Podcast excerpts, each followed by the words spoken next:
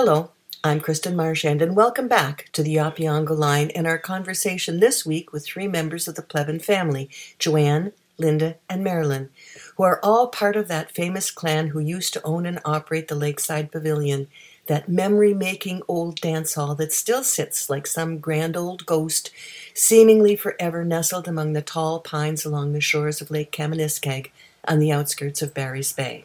It's now occupied by Grumbling Granny's retail store, but back in the day, there was no other place on earth to be on a Saturday night than down there among those whispering pines.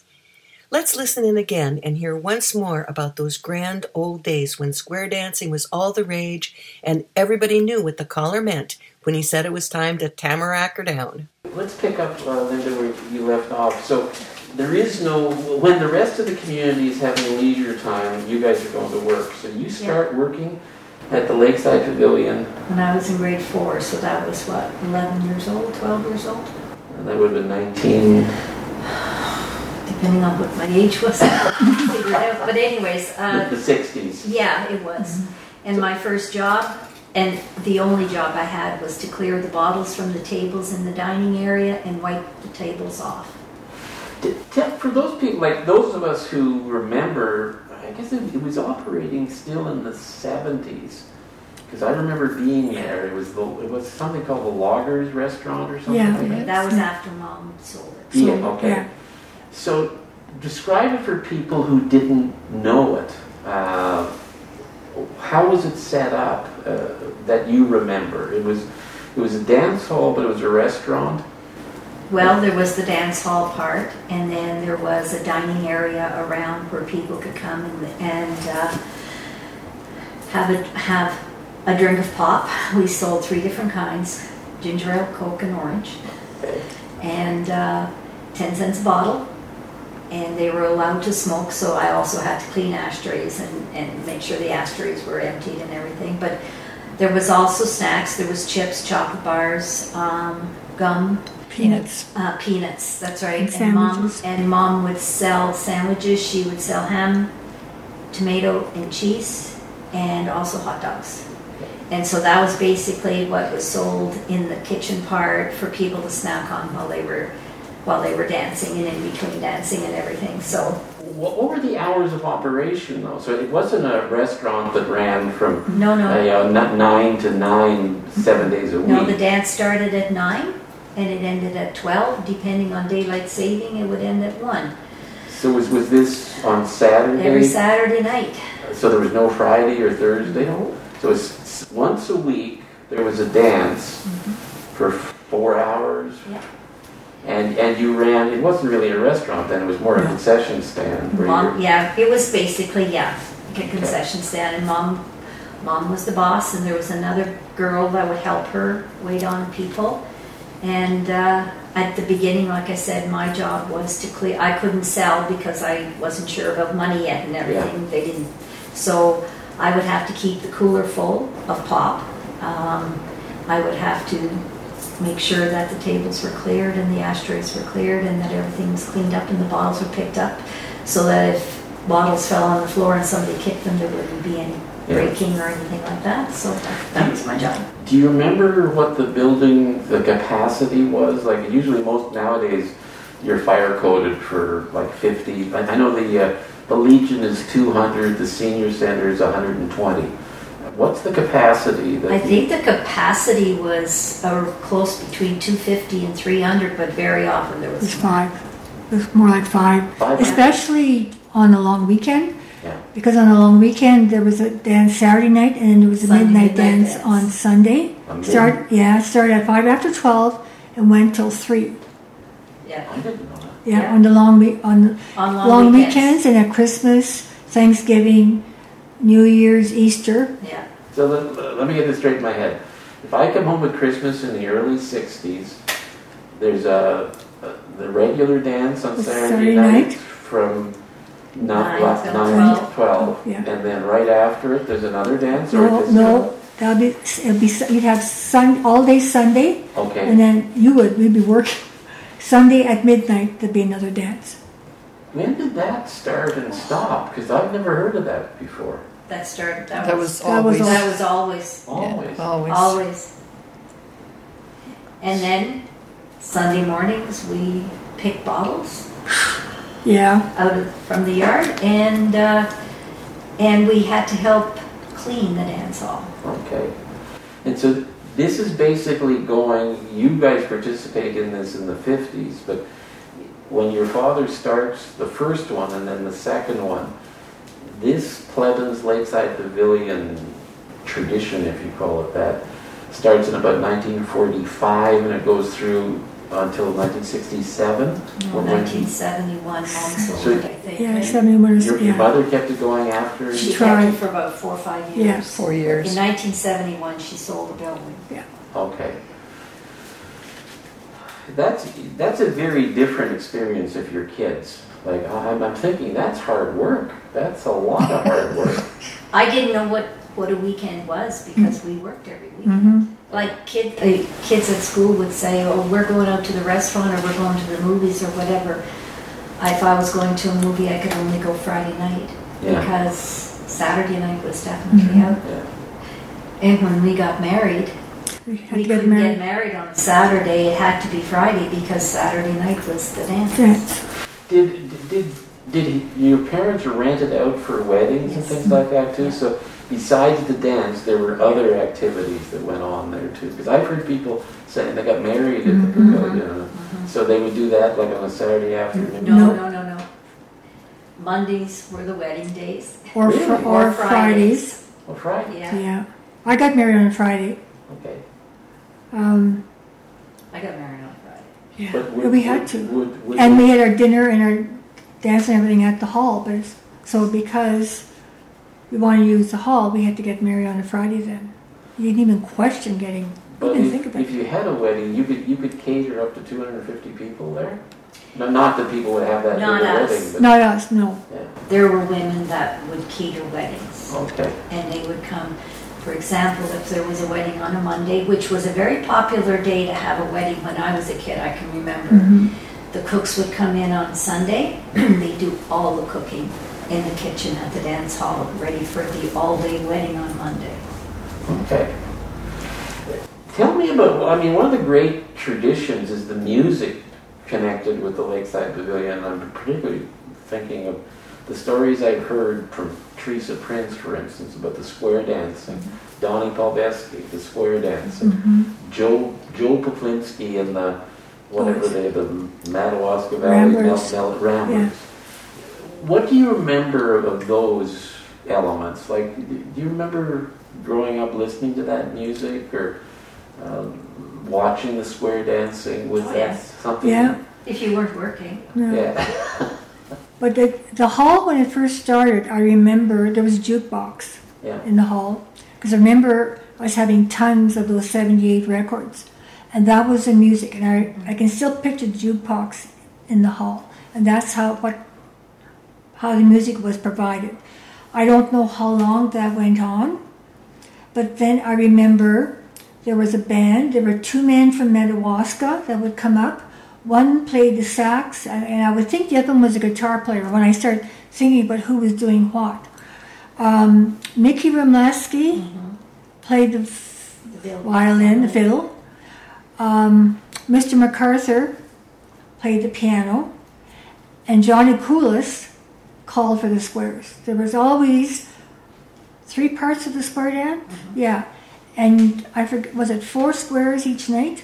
Oh, you have to have the square dances. Yeah. But they they played, and then um, I remember Dad going and asking Joe Poplinski if he and the boys would be interested in coming and playing. And um, when they started, that would have been in the early 60s. Or maybe, yeah, early 60s. And so they brought a different type of music then. They still had the square dances, uh, but then the band, the the singers were younger, so you had more of the, the current music being played. When those other gentlemen played, I remember a couple times hearing them, and it was old music. Yeah. And it was polkas, Yeah. waltzes, that kind of thing. Yeah.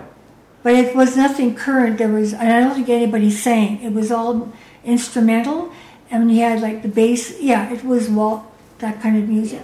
But, but that's where Teresa Prince and Donnie Valvesti are telling me Yeah. that they loved that old music. That was the that was the music they wanted. They weren't interested in Mick Jagger and the Beatles or anything like that in the '60s. They wanted uh, the old traditional Polish music, Mm-hmm. Yeah. as they called it. But see, uh, Mr. Poplinski, my father-in-law, um, he very much was part of the band, and he brought the old music to the square dances. Yeah. Now his son Cyril also played the, the fiddle, and, and he very much picked up on some of those, on many of those, if not all those tunes. Did, did you marry one of the Poplinskis? you met him when you were going Oh, out. was that? Oh, Yeah, it was David. Oh, Yeah. okay. So, did, did you meet your husband uh, at one of the, the dances? Yeah, he came. He played the drums, and I I sold tickets for many years, admission tickets. Okay. So yeah, and then he went to Chalk River. I went to Pembroke. So that was. We actually didn't see each other the first year or so. Then he got a car, so then we would see each other. Okay. Yeah. With with the uh, pavilion, though, given this type of community, there are issues. But there there is a history of, you know, let's. Uh, Evan Bloom, for instance, has a song uh, in that album that he did about, you know, Barry's Bay calls Whitney up for a fight, and it has to happen down at the pavilion. Those were the rough times. Yeah, but, but, but th- th- there, there's sort of two sides to it. It's kind of like your, your story of, you know, people might think going down to the pavilion's a great thing because it's their leisure time, but you have to work there. The violence, and that's what it was, uh, people took advantage of the location. Um, how did you see that kind of story?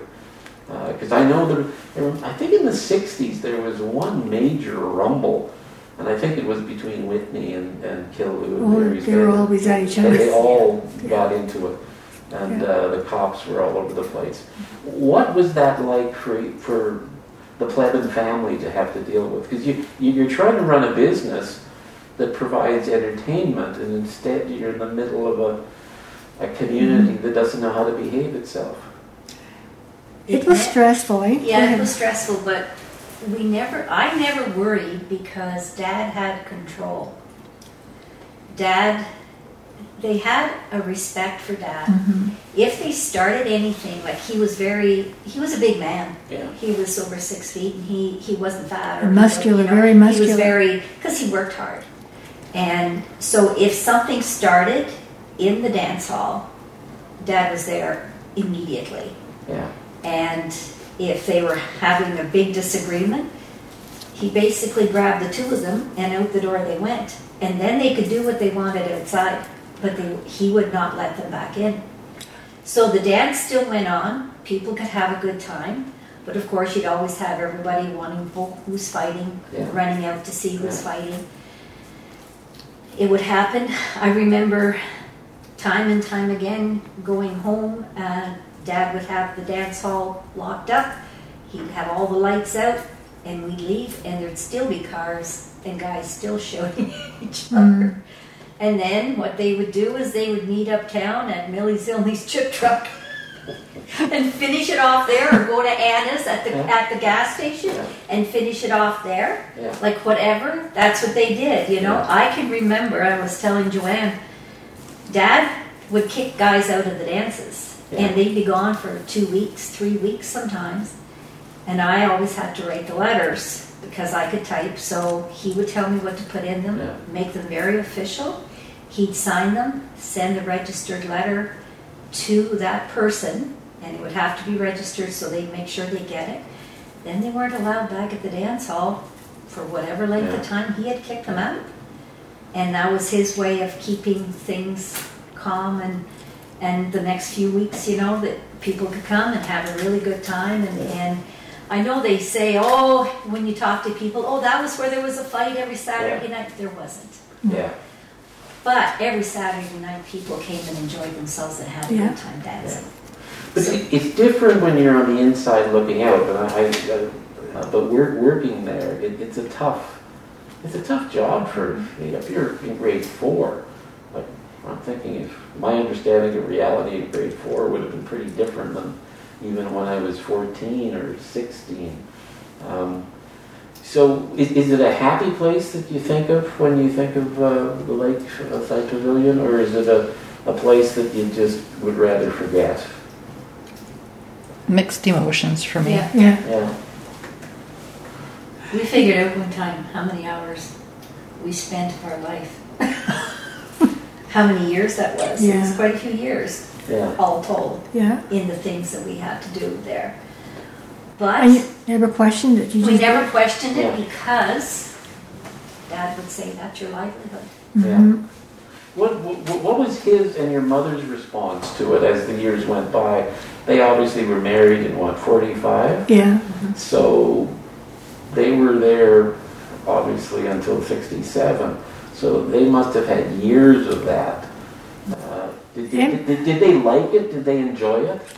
I think they did to a point. MJ to- called me last week and he told me something that I never knew about mom and dad that he remembers. He said the Saturday night, he said mom and dad were still at home. The bedroom, the bedroom door was closed, so he opened it and walked in. And he saw mom on one side of the bed and dad on the other, and they were saying the rosary. And dad said, It's okay, MJ, we'll be soon done. Close the door. MJ said, I don't know if they did it every every week, but he said, I remember that. See, we used to say the rosary in our household every night. Yeah. We could be in the middle of a football game on the back 40, and Would yell out the back door rosary. So we would go, we'd stop the football game, go in, say the rosary, take about 15 minutes, then we'd come back. a lot of people in the neighborhood uh, Yeah, it was part of would, your would do that. family so, tradition, yeah.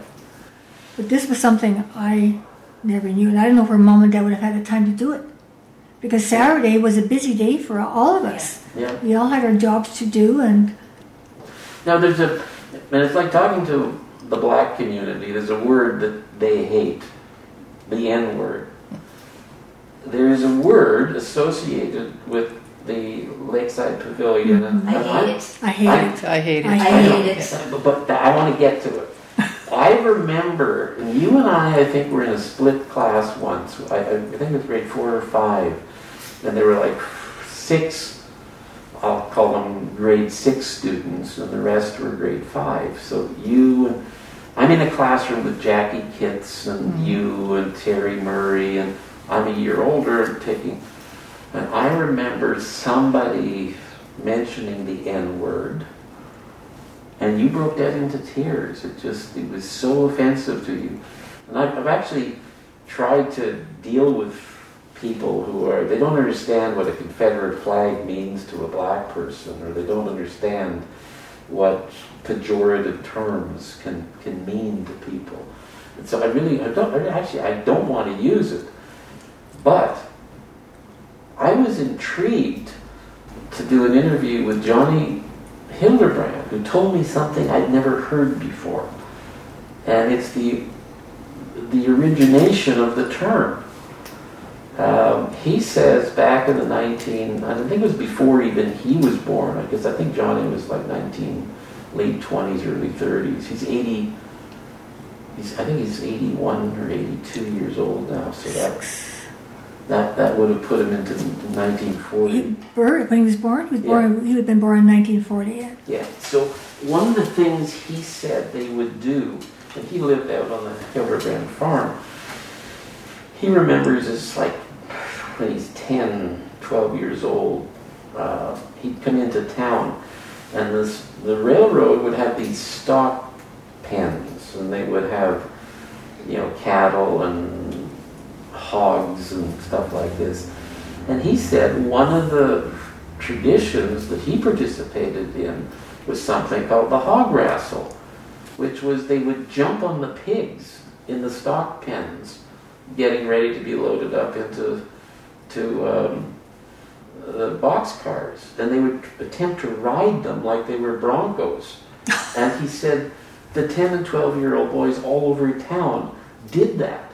And he said that's that's what the hog wrestle was. It was wrestling these hogs that, uh, and he said, as far as he knew, they did that, well, the, the, you know, the stockyards probably came in in the 1900, 10, 20, 30s. So by the 40s, he said they slowly but surely didn't uh, exist after. Like, I don't remember them in the 50s or 60s. No. Uh, there were, there were, but he says they were there, his, uh, and when he's 10, 12 years old, that's what he's doing. So that's where the term comes from. But down here, uh, in grade four or five, it's, it's a term that's quite offensive. It is. Um, I'm just, why? Why is it offensive? Yeah,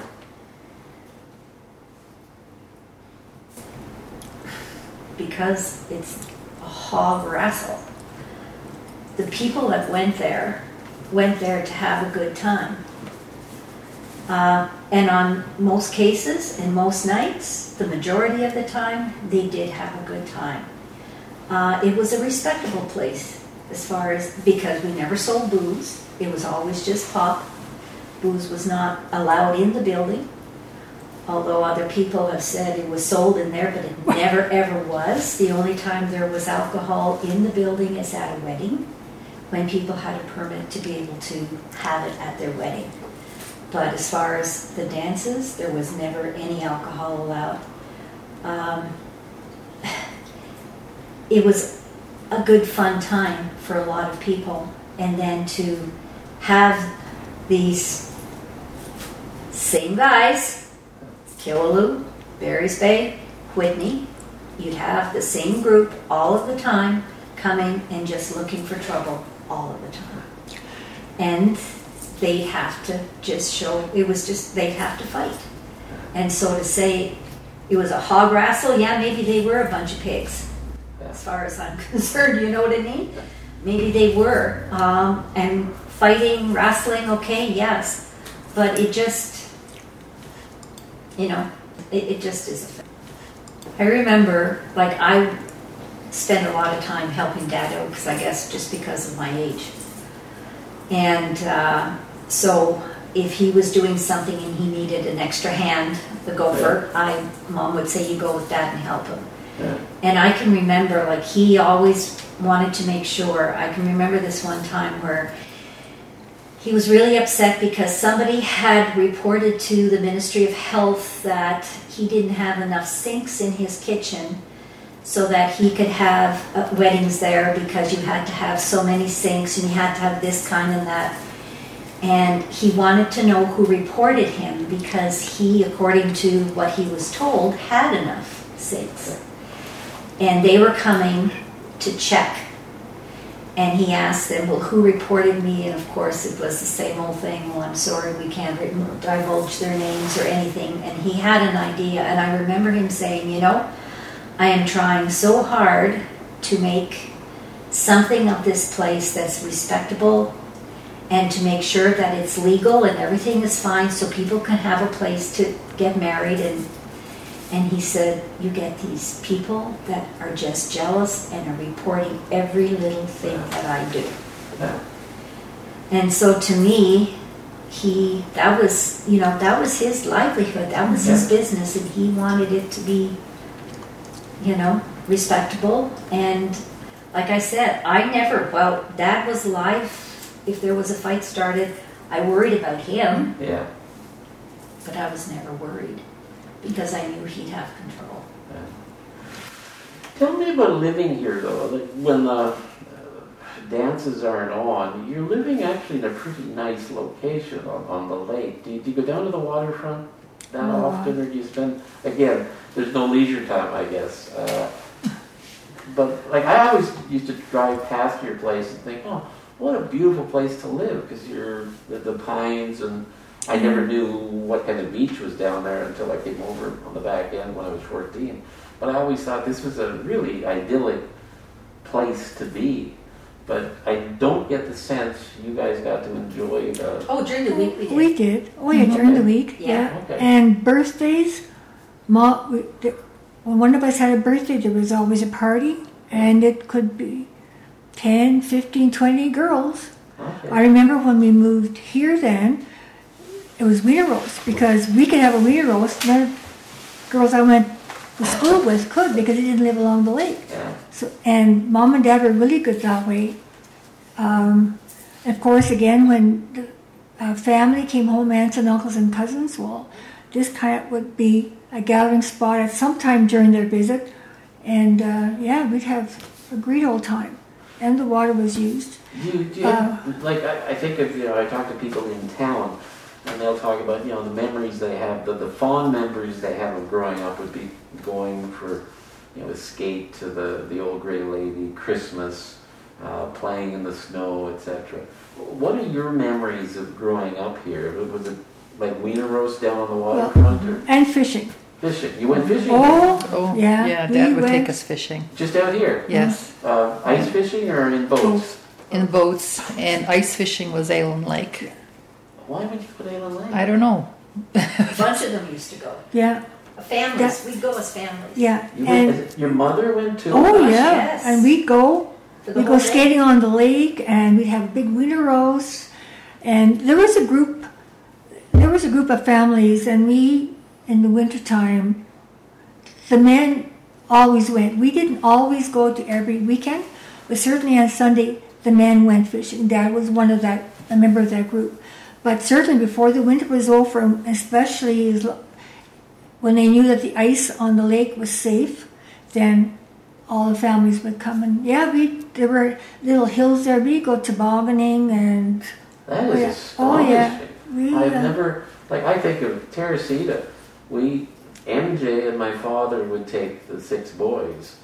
Sheila never went fishing with us. Teresita never went fishing oh with us. yeah, I I, did. I, I never went fishing with any female. That, that just wasn't done. Yeah. You went as a Oh.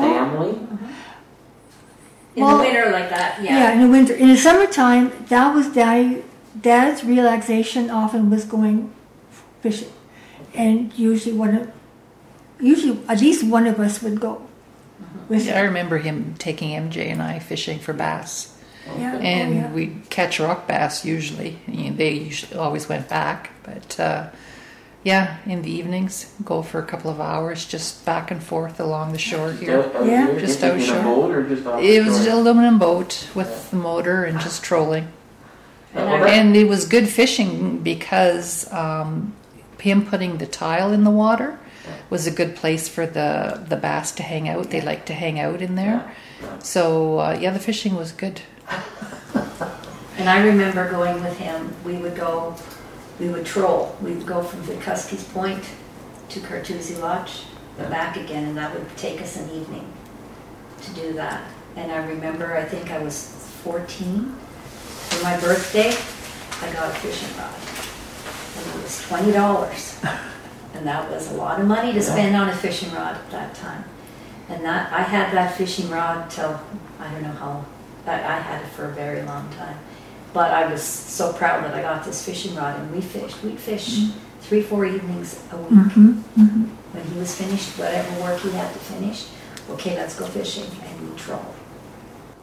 Would, would, would your mother go fishing with No, you? No, not then. No, Because no. MJ was little and you were at home and you guys were picking blueberries. Mom would make That us pick blueberries, oh my gosh! And strawberries and raspberries across the road. Well, that's right. Again, a lot of people have the same stories. They, they sort of, there was the strawberries, well, strawberries in June, blueberries, Yeah. uh, and then, Yeah. and then, and other people went out and they did choke cherries and gooseberries. Yeah, yeah. Yeah. And some people pick blackberries. I can never find them. Yeah. But uh, blu- blueberries, we were. Tom Murray was an inveterate blueberry picker. So all his kids, including Mm-hmm. my mother, his daughter, y- that's a good part of your summer was spent picking blueberries. Well, the blueberries are very fr- uh, plentiful along here. Yeah. Well, we used to go up Yeah. what's uh, they call it Stafford Mountain. Uh, it's where the water tower is. Oh yeah. And we, we'd be up there picking blueberries, Yeah. but I just hated picking blueberries. Mom would pick the bowl, the size of the dish, Yeah. and before we could go to swim with our friends, or before we could go to the beach where they were, the public beach, if we were meeting up with with kids, we'd have to pick the container that she put out for us to pick, Uh, and then we could go. And even in the evenings, we'd want to go for a swim. She had to pick her blueberries because she loved to pick her blueberries, and so we'd have to wait till she was finished. Even though she couldn't swim, she'd have to sit at the beach and watch us swim. Yeah.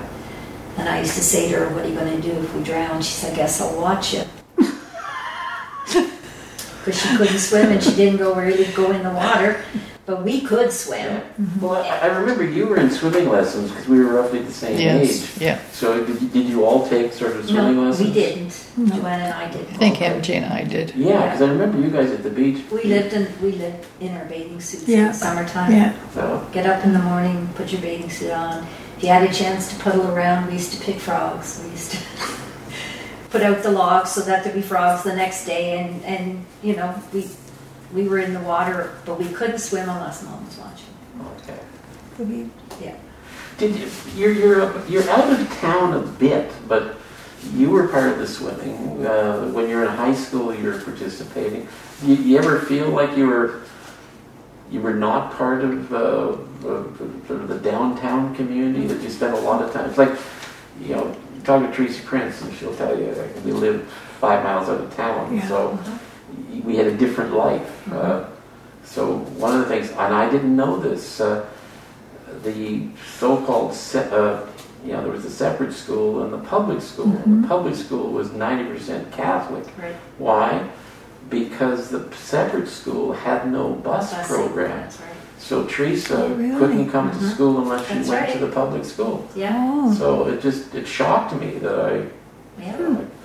Meanwhile, you know, Paul McMichael and Roger Trant, who I grew up with when they were in high school, they're obviously going to the public school because they're not Catholic. And they could never figure out how come all these Catholics going to this school all the time. And when we were growing up, there was two Protestant families that McDonald's from the Pleasure Point, was it?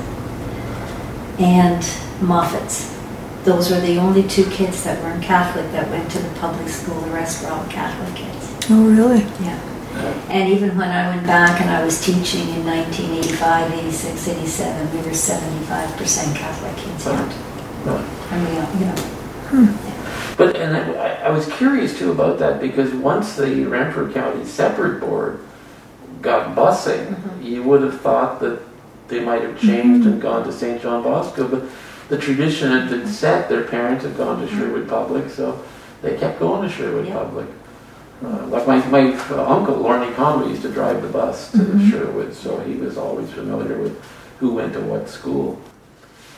Uh, okay, just a couple more questions uh, before we wrap up. Uh, generally, as I say, if you the older you get, the more you sometimes think you're turning into your parents.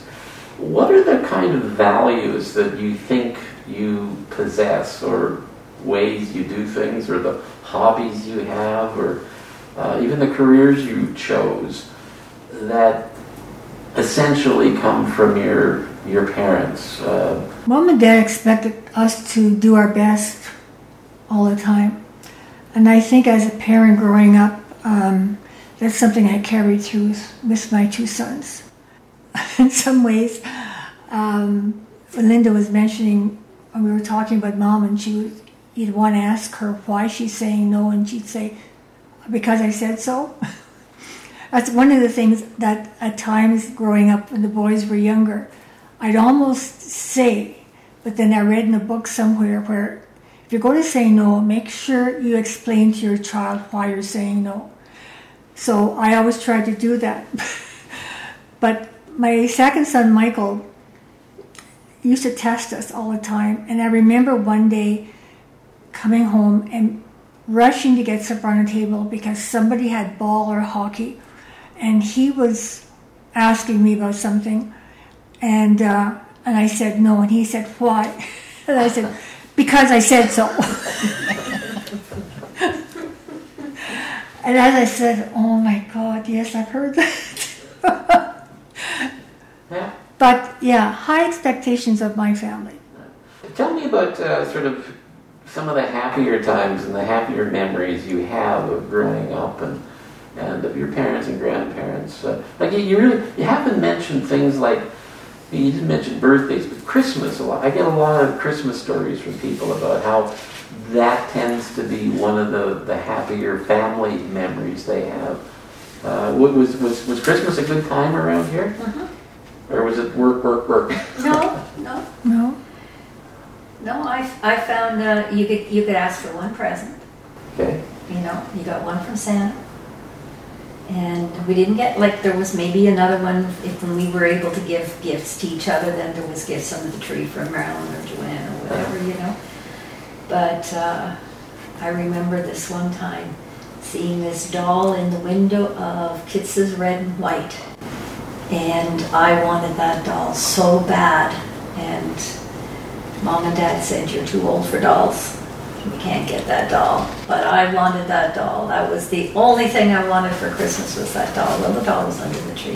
Yeah, it was. And that was the last doll. Now remember, it's your last doll. So it was the last one I ever got. But no, Christmas was good. Yeah. Um, yeah. did you remember particular foods that you would have, uh, not just Christmas, but, Fish on Fridays. okay, well, Fish and chips. Yes. Yeah.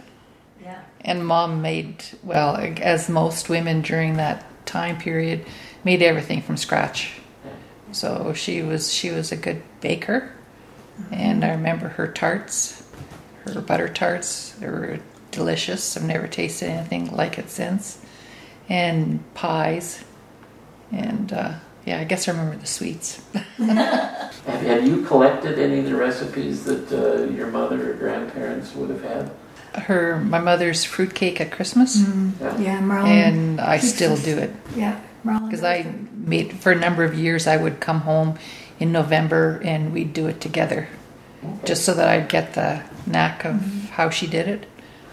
A- anything that I haven't talked about or that you haven't mentioned or that comes to mind that you want to say before we? you're talking about food, uh, Barry, um, at the luncheon after mom's funeral, I sat with two girls that I went all through school with, and we were, the three of us were reminiscing. And one of them said, Oh, she said, all the birthday parties we would go to, she, and we just loved going because, and mom did always make a double layer cake. And she said, we couldn't wait to get our piece of cake to see if there was money in between the two layers. She said, Your mom always put in money and she'd wrap it in um, wax paper. I, I completely forgot about that. She'd also put little prizes. Yeah. Like you would get these, maybe, um, I don't know where she got the prizes from, but she would also put them in so that the person that found the coin was lucky. But not everybody found, because there was only usually one coin in there. But you would get a prize because she placed them so that if you were cutting a slice of cake, that you would get, uh, I don't know what the heck, like just some kind of in, little toy type thing, you know? Like maybe a, pla- or a little ring of some kind. Yeah, a little Yeah. ring or a little, uh, um, like a little top Yeah. or something like that, you know? And they were in and it was right in the cake and then you get it and That was Joanne, Linda, and Marilyn Plebon discussing their lives and times growing up with their parents, Ambrose and Bernadette Plebon, who once built, owned, and operated Plebon's Lakeside Pavilion down along the shores of Lake Kamaniskeg. It was the place to be back in the 1950s and 60s, and there are probably as many stories still told about it as were people who once kicked up their heels there over the decades. I'm Kristen Marshand, and with our producer Barry Conway, we would like to wish you, as we do-si-do on out of here, a good day, and God bless.